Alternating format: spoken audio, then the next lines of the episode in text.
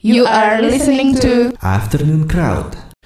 Oke, Crowdtuners, balik lagi di Afternoon Crowd bareng gue Davi sendiri sekarang. Tapi gue tidak sendiri saja sebenarnya, ditemani oleh seorang penyanyi wanita yang sudah tidak asing lagi, asik. Dia biasanya tadi di radio, tapi sekarang jadi solois gitu. Please welcome Radhini. Hai. Hai Davi. Hai Kak, aduh gue manggilnya Kak. Aduh gimana nih? Tenang. Apa kabar? Baik. Davi apa kabar? Alhamdulillah baik. Alhamdulillah. Sibuk apa ini sih sekarang? Sekarang siaran masih. Terus sekarang baru rilis album perdana dan ada single baru. Jadi sekarang lagi muter-muter buat promo single, promo. Album. Kayaknya sempet sekitar 2 tahun 3 tahun lalu udah jadi penyanyi kan? Oh sudah. Itu nungguin ini albumnya keluar. Iya betul. Ya, jangankan Bapak, saya juga nungguin album. Belum saya kapan keluar ya. Jangan banget. Jadi Crowdtuners ya FYI sih sebenarnya dulu gue dari zaman sekolah gitu kan sempet dengerin sebuah radio ibu kota gitu kan. Kakak-kakak ini yang saya dengerin. Waduh, terima kasih loh. Terus ya sempat lihat di sosial media juga ya mau jadi solois menjadi penyanyi terus kesampaian. Asik. Alhamdulillah ya. Tapi emang bikin albumnya lama banget 3 tahun. Jadi segitunya. Jadi dari awal rilis single di 2014-an itu baru rilis albumnya ya awal tahun 2014 ini ke 2017 3 tahun. Campur sari kan ya. Betul. Terus kalau misalnya live bareng teman-teman apa udah punya band sendiri atau gimana? Ada player sendiri, udah ada timnya sendiri gitu. Terus di apa ya album ini kan judulnya Awal nih. Benar. Ini awalnya gimana? Memutuskan gue kayaknya nyanyi aja deh gitu. Oke, jadi emang kalau nyanyi itu sebenarnya nyanyi duluan daripada siaran. Emang nyanyi duluan. Ya Allah, Crowdtuners nih enak ya TikToknya punya radio ya. Gue bahannya banyak nih. Karena gue tahu rasanya nginterview yang silent tuh gue pernah. Aduh, sering. Dan gak enak banget. Iya.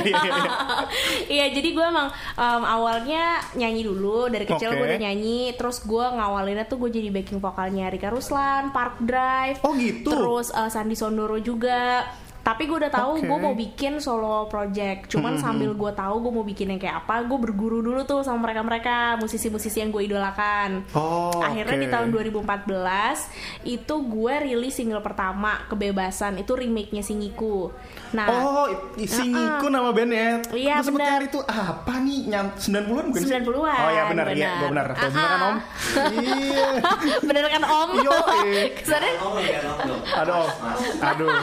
Kesannya di verified dulu ya. Jadi Crowdtuners biasa Om Uga yang mijet-mijetin. Terus. Iya, dari Kebebasan gue rilis lagi lagunya Matthew Widianto, Cinta Terbesarku. Terus gue bikin lagu sendiri judulnya Sampai Nanti. Terus abis itu Pujaan Hati, itu lagunya Abeng Alter. Dan yang terakhir nih lagunya Mas Yovie Widianto lagi, judulnya Hampir Jadi. Asik. Tapi udah jadi albumnya nih, udah alhamdulillah jadi. Akhirnya. Jadi kalau mungkin ngegali sedikit lagi kali ya. Siapa sih?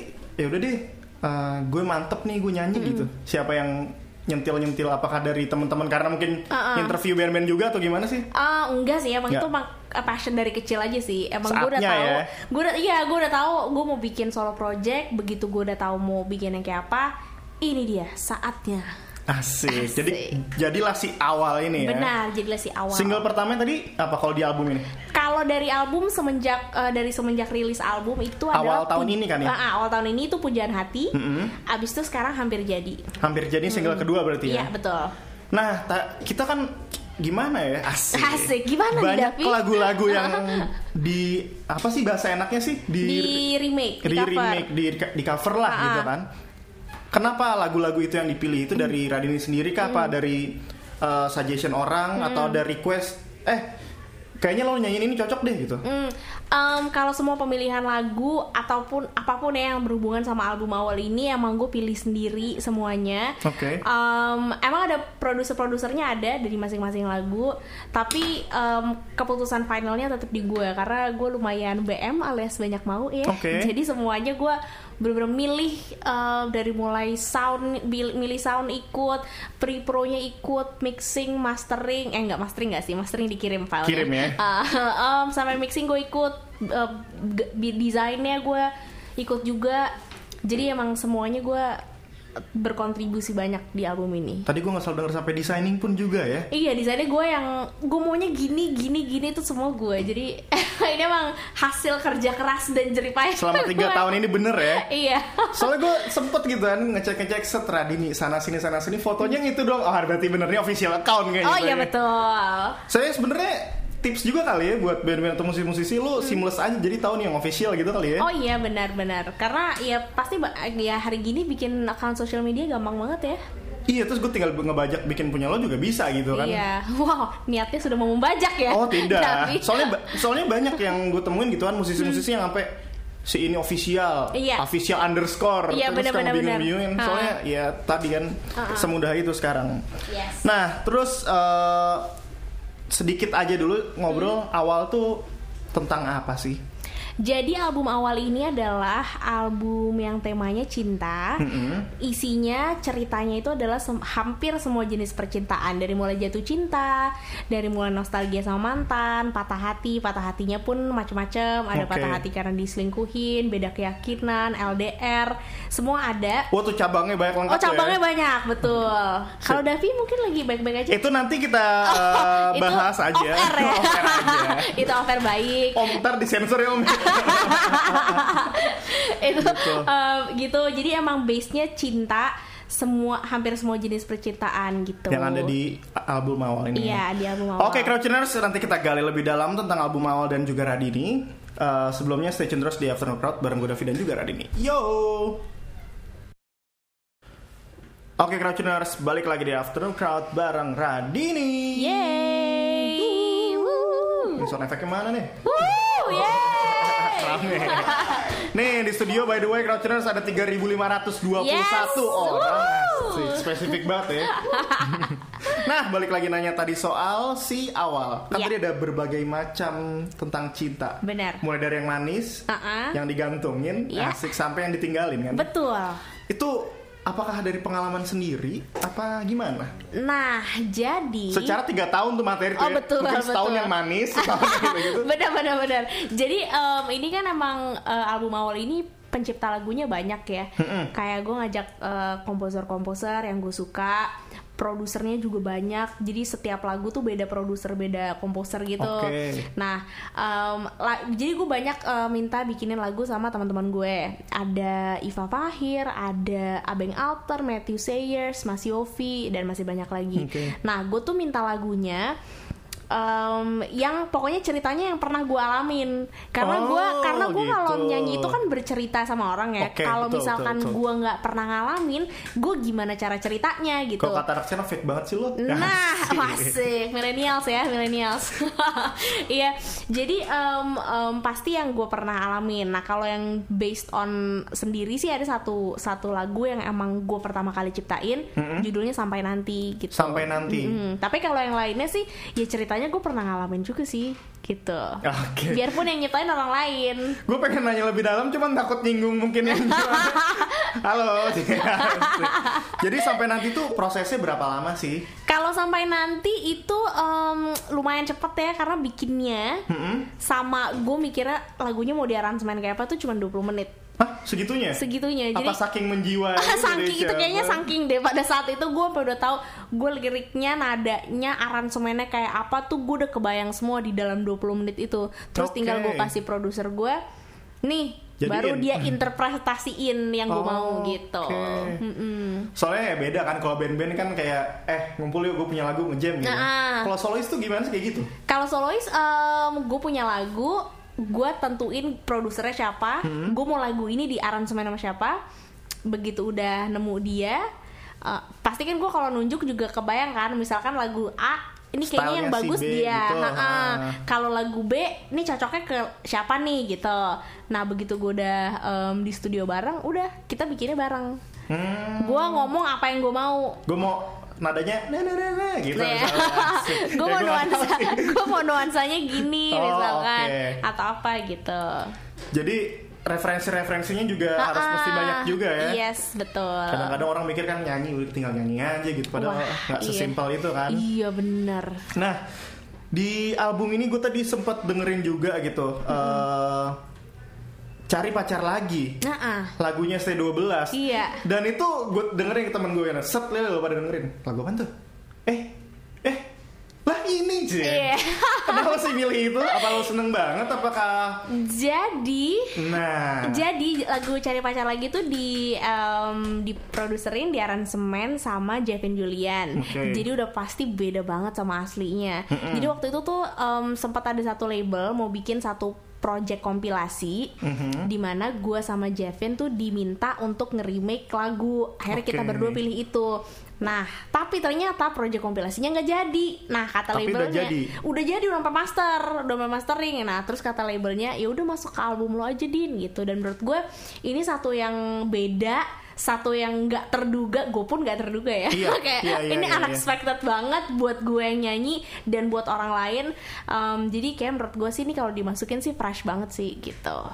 Itu dia tadi karena single keduanya tadi adalah hampir jadi gitu kan. Gue sempet dengerin Hampir Jadi, terus gue dengerin pas sampai track Cari Pacar Lagi gue this is interesting. Asik. Tapi tiba-tiba ada gitu ya, ada way. Iya, ada way-nya juga ya. Itu. Terus Hampir Jadi. Kenapa? Ya nggak tahu ya. Lagunya Kahitna kan? Dulu. Kahitna kan? Mungkin itu terlalu dulu kali buat gue gitu. Albumnya itu gue kayaknya gak terpapar gitu banget. Cuman pas gue denger tuh kan liriknya dalam tuh. Iya bener. Apa gara-gara itu juga lo ambil atau dapat saran? Kayaknya sih susah untuk gak jatuh cinta sama lagunya Mas Yovie. Itu pertama. Jadi begitu gue didengerin lagunya, dimainin lagunya di studio sama Mas Yovie, kayak tadinya gue nggak sedih, gue lagi happy aja, langsung tertusuk gitu kayak wow gila deh, sedih banget lagunya gitu. Jadi emang kekuatan lagunya Mas Yovie sih menurut gue gila banget ya, banyak banget emang karyanya dia yang everlasting sampai sekarang gitu, masih kita nyanyiin, kita dengerin. Nah untuk Hampir Jadinya ini gue sebenarnya nggak tahu kalau ini tuh lagunya Kahitna tadinya. Gitu. Jadi emang sama Kahitna pun nggak pernah dijadiin single. Karena gue jujur sih gue nge-search Hampir Jadi Kahitna itu agak susah gitu, agak ke bawah gitu nyari misalnya.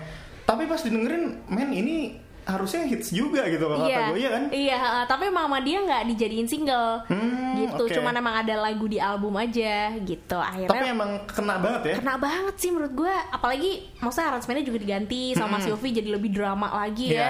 Dia main piano sendiri. Itu dia sendiri yang main? Dia sendiri yang main, terus ada akordeonnya jadi kayak waduh ini makin drama. Jadinya white apa ya, menurut gue kayak ya kalau lu lagi galau, gue mungkin udah nggak waktunya gue galau gitu kan. Masa tadi di off air ngomongnya.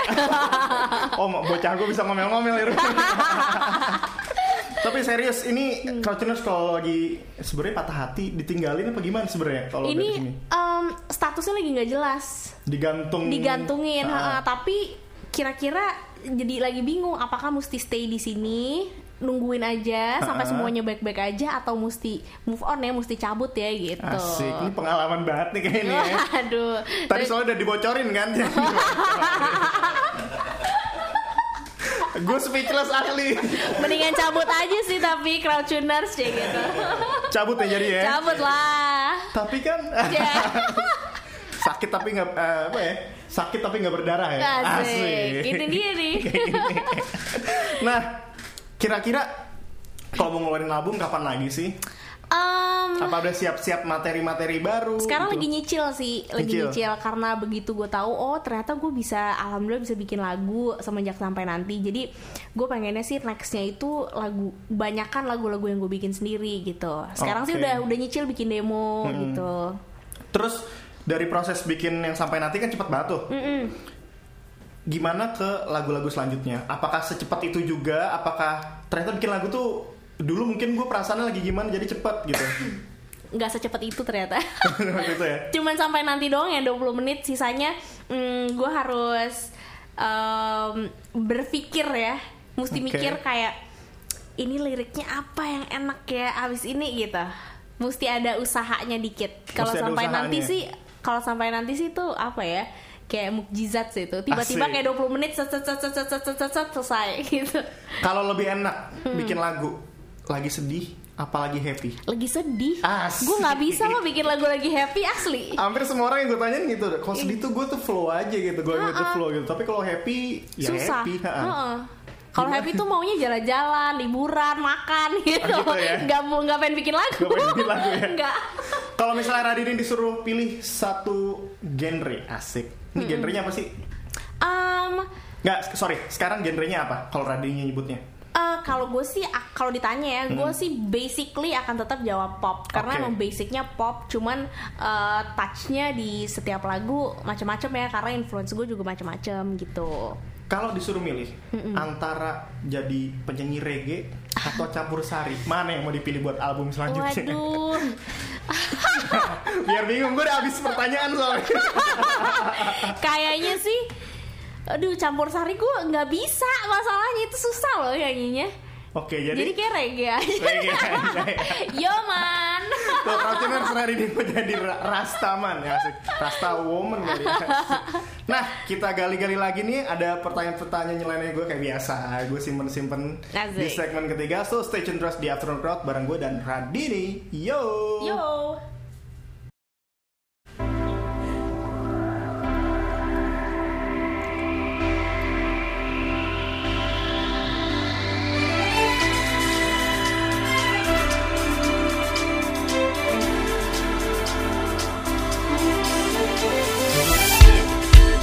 Kuduga dirimu hadir dalam hidupku, membawa rasa kau berikan aku, getaran itu perasaan yang ku tunggu, dan itu karena kamu tak bisa ku hindari. Engkaulah pujaan hati, oh di saat ini satu-satunya dan tak ada yang lain. Oh kasihku, tak kuduga dirimu hadir dalam hidupku, membawa rasa, oh kau berikan aku getaran itu.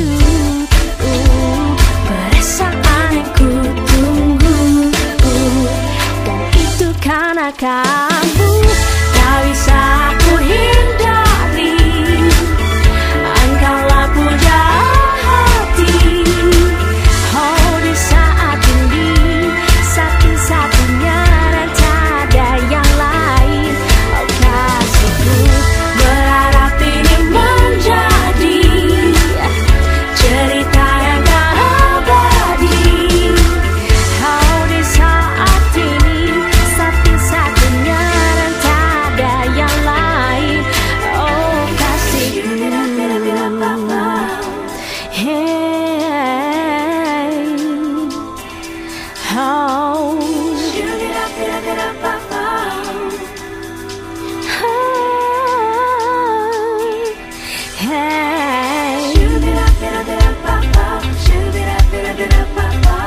engkau membuatku melayang jauh.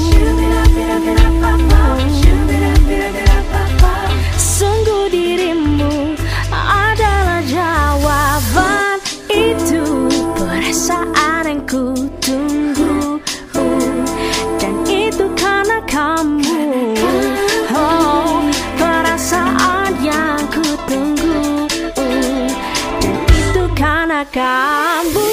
Tak bisa aku hindari, engkaulah pujaan hati, oh di saat ini satu-satunya dan tak ada yang lain.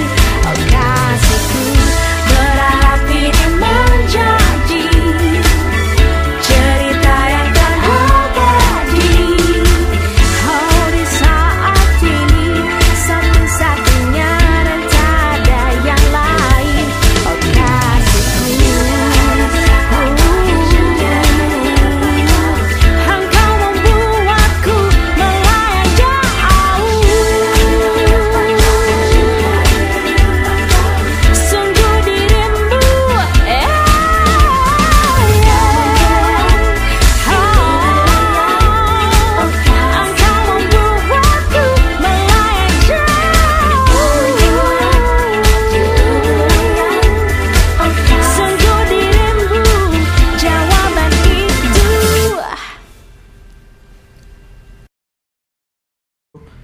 Ya, Crowdtuners, balik lagi di After Crowd bareng Davi dan Radhini. Yeay. Nah, tadi kita udah nanya-nanya soal album, soal kenapa bikin lagu, genre apalah segala macam. Sekarang kita nanya, selama jadi solois, manggung di mana sih yang paling berkesan?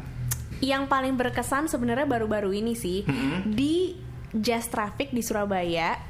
Itu gue pertama kali manggung sore-sore, festival outdoor, anginnya tuh enak banget, semilir. Apa namanya tadi sore? Jazz Traffic. Jazz Traffic. Ah, di Surabaya. Okay. Kayak Java Jazz tapi di Surabaya gitu deh. Itu satu festival gede gitu di sana.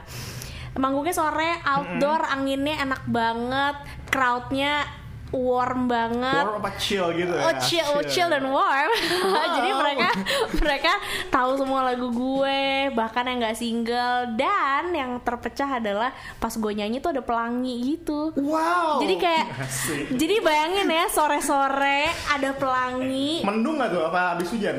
Nggak abis hujan. Jadi kayak nggak tahu deh mau. Pokoknya lagi adem-adem gitu deh. Oh iya. Wah, jadi kayak itu vendornya pelangi. Bener-bener. Kayak pawangnya nggak cuma hujan aja ya. Udah punya. Ada pelangi. Pawang pelangi. Nah, benar-benar. Iya. Nah, itu sih indah banget sih. Gue kayak nyanyi, gila. Dan itu lo lihat dari panggung ke. Iya. Wah, ini mah kayaknya. Terus penontonnya pada yang kayak kak kayak nunjuk-nunjuk ke pelanginya gitu. Itu. Iya tahu gitu nggak? Itu gue kan lihat kali aja gitu. Itu kan yang paling apa ya, yang paling berkesan. Pernah nggak sih dipanggil acara manggung terus tempatnya aneh ataupun manggung paling aneh deh, rasanya paling nggak dapat bad feelnya atau yang aneh deh ya, gitu deh.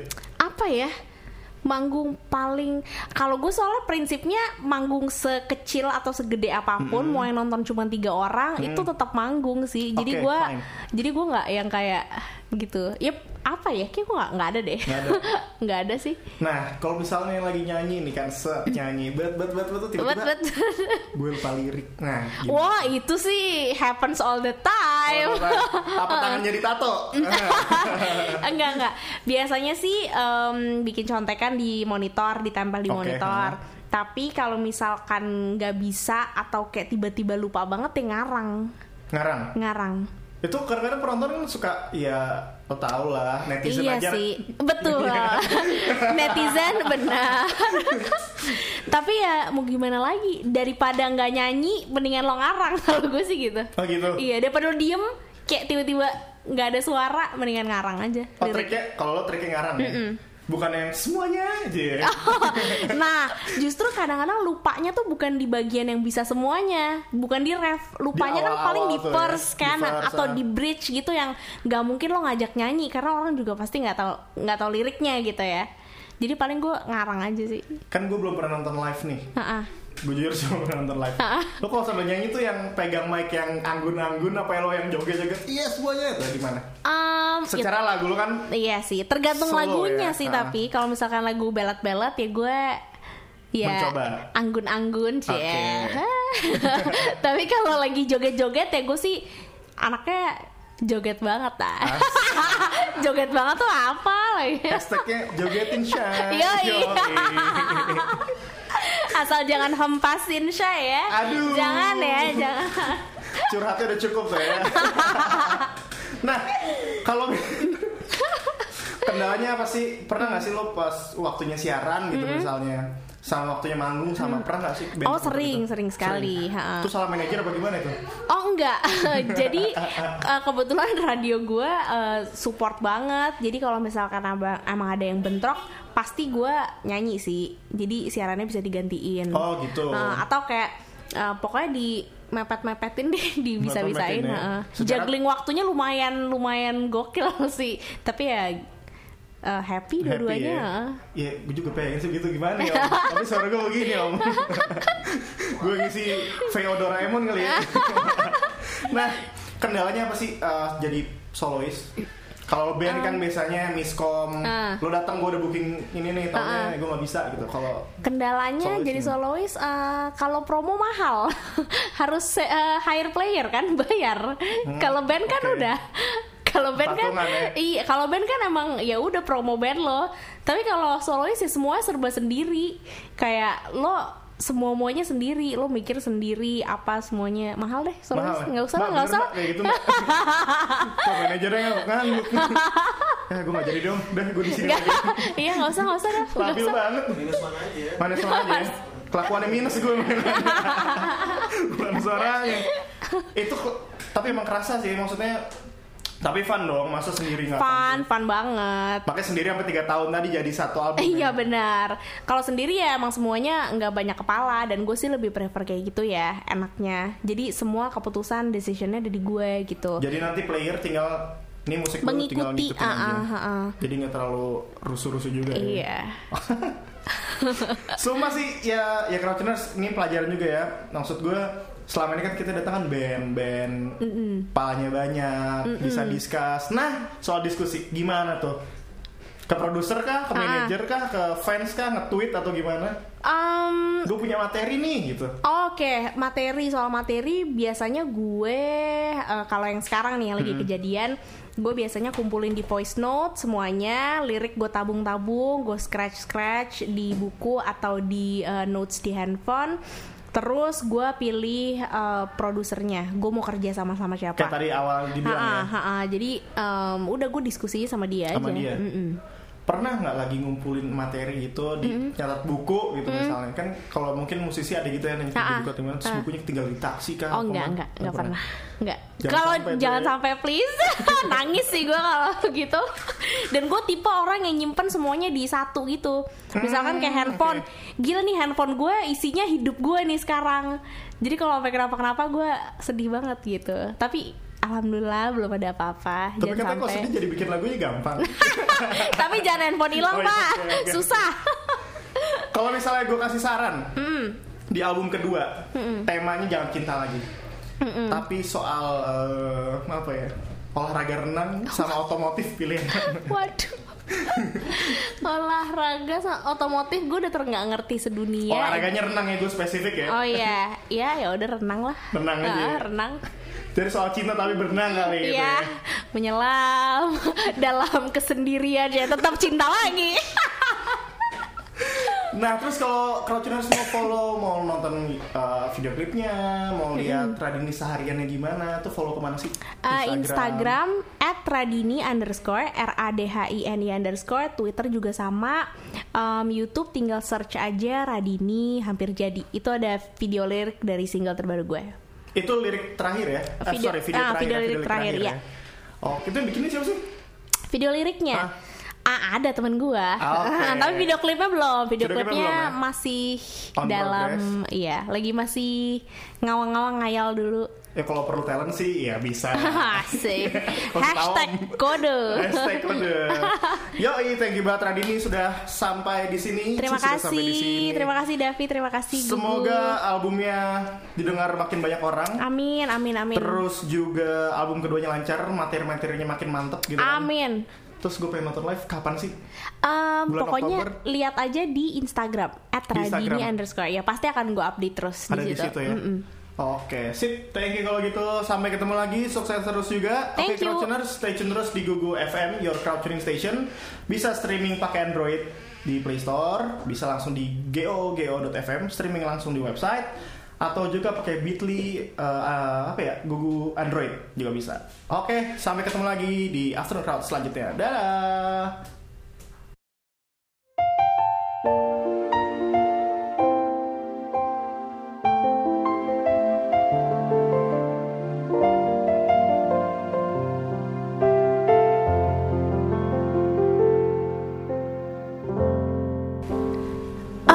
Apa ini? Jelaskan padaku. Kupikir hampir jadi, masih salah langkahku. Meski impianku hancur di depan mata, masih saja ku tunggu dirimu, ku bertahan. Haruskah ku akhiri?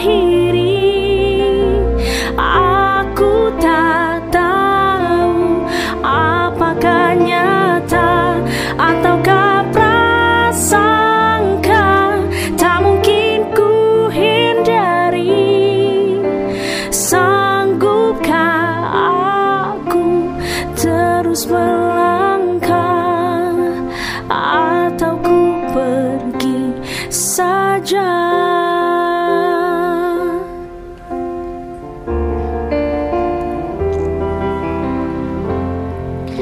Sampai hati statusku tak jelas, meski impianku hancur di depan mata, masih saja ku tunggu dirimu, ku bertahan. Haruskah ku akhiri? Aku tak tahu apakah nyata ataukah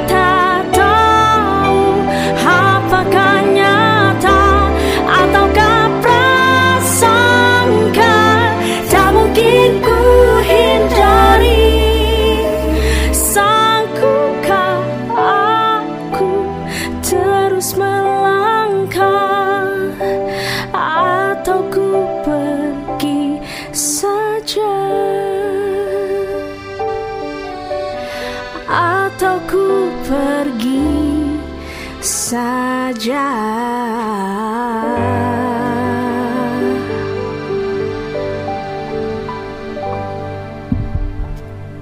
Google Radio, your crowd tuning station.